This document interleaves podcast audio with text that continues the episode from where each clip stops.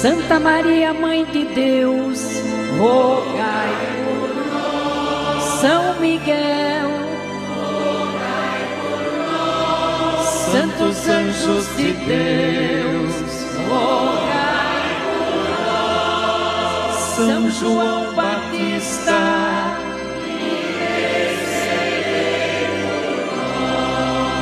São José,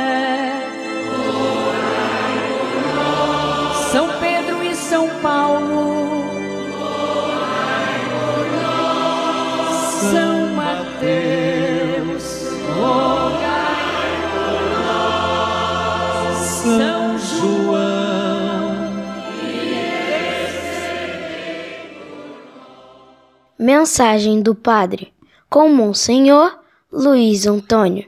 Querido povo de Deus, irmãos e irmãs na fé, com esperança renovada, fraternidade, diálogo, a todos um abençoado dia com a graça de Deus. Dia 6 de novembro, domingo, todos os santos e santas. A festa de todos os santos é um momento oportuno para uma revisão da caminhada da comunidade, olhando para os que nos precederam, santos e mártires, a comunidade é convidada a se questionar sobre o seu caminho de santidade. Celebremos com alegria esta festa de hoje, reunidos dentre todos os povos e nações. Vocacionados à santidade, somos convidados a fortalecer e sustentar nosso testemunho de Jesus em meio aos desafios. A Eucaristia nos ajude a viver as bem-aventuranças, a fim de seguirmos o caminho daqueles que já foram glorificados em Cristo. Assim seja. A primeira leitura é Apocalipse, capítulo 7, versículos de 2 a 4 e de 9 a 14. O aspecto positivo do grande dia é a salvação.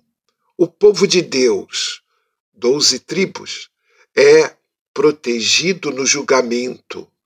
Os anjos seguram os quatro ventos. A marca na fronte é o sinal da salvação e da pertença a Deus. O povo de Deus reconhece que a salvação vem de Deus e do Cordeiro. Não são as coisas e nem os homens absolutizados que salvam. Unido aos anjos e à criação, o povo de Deus adora a Deus e reconhece que a plenitude do louvor pertence somente a Deus. João enfatiza a salvação do povo de Deus. A grande tribulação são as perseguições.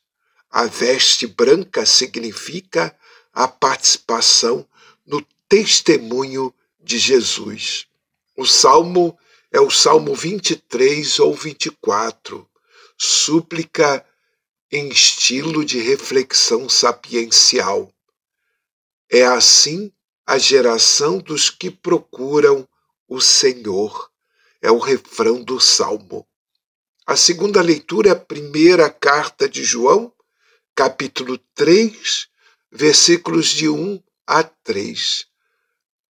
Praticar a justiça é amar o irmão. Esta é a verdade, esta é a vida na graça de quem conheceu a justiça de Deus, seu amor pelos homens, revelada em Jesus Cristo. Quem não ama o irmão pratica injustiça, isto é, está do lado do mal e vive no pecado, que é odiar o irmão. O Evangelho é Mateus capítulo 5, versículos de 1 a 12. Proclamação do Evangelho de Jesus Cristo segundo Mateus. Naquele tempo, vendo Jesus as multidões, subiu ao monte e sentou-se. Os discípulos aproximaram-se e Jesus começou a ensiná-los. Bem-aventurados os pobres em espírito, porque deles é o reino dos céus. Bem-aventurados os aflitos, porque serão consolados. Bem-aventurados os mansos, porque possuirão a terra. Bem-aventurados os que têm fome e sede de justiça, porque serão saciados. Bem-aventurados os misericordiosos, porque alcançarão misericórdia. Bem-aventurados os puros de coração, porque verão a Deus. Bem-aventurados os que promovem a paz, porque serão chamados filhos de Deus. Bem-aventurados os que são perseguidos por causa da justiça, porque deles é o reino dos céus. Bem-aventurados sois vós quando vos injuriarem e perseguirem, e mentindo disserem todo tipo de mal contra vós por causa de mim. Alegrai-vos e exultai, porque será grande a vossa recompensa nos céus. Palavra da salvação. As bem-aventuranças são um anúncio da felicidade, porque proclamam a libertação e não o conformismo ou a alienação. Elas anunciam a vinda do reino através da palavra e da ação de Jesus. Estas tornam presentes, presente no mundo, a justiça do próprio Deus. Justiça para aqueles que são inúteis ou incômodos para uma estrutura de sociedade baseada na riqueza que explora e no poder que oprime. Os que buscam a justiça do reino são os pobres em espírito, sufocados no seu anseio pelos valores que a sociedade injusta rejeita, são pobres. Esses pobres são profundamente, estão profundamente convictos de que eles têm necessidades de Deus, pois só com Deus esses valores podem vigorar, surgindo assim uma nova sociedade. Os discípulos de Jesus devem estar conscientes de que se acham unidos com todos aqueles que anseiam por um mundo novo.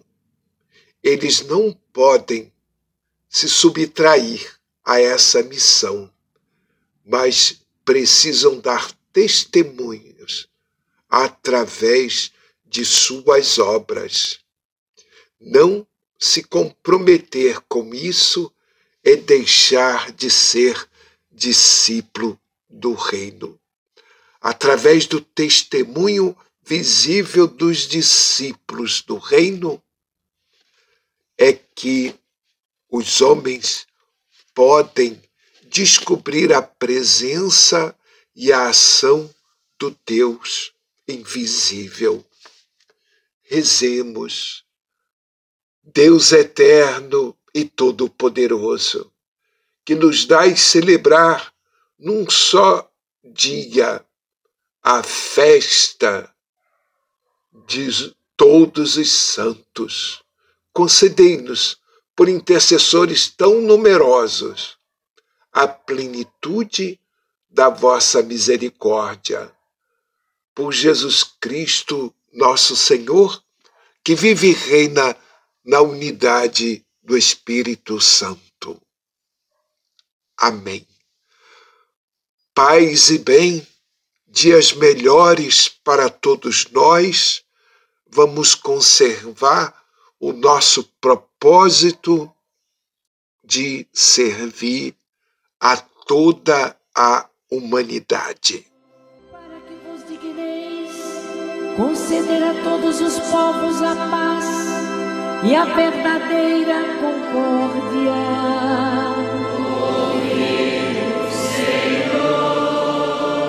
Para que vos digneis manifestar a vossa misericórdia a todos os que sofrem tribulações.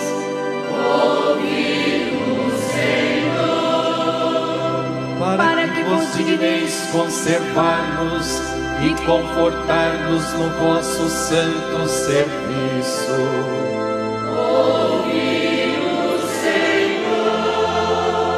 Jesus, Filho do Deus vivo,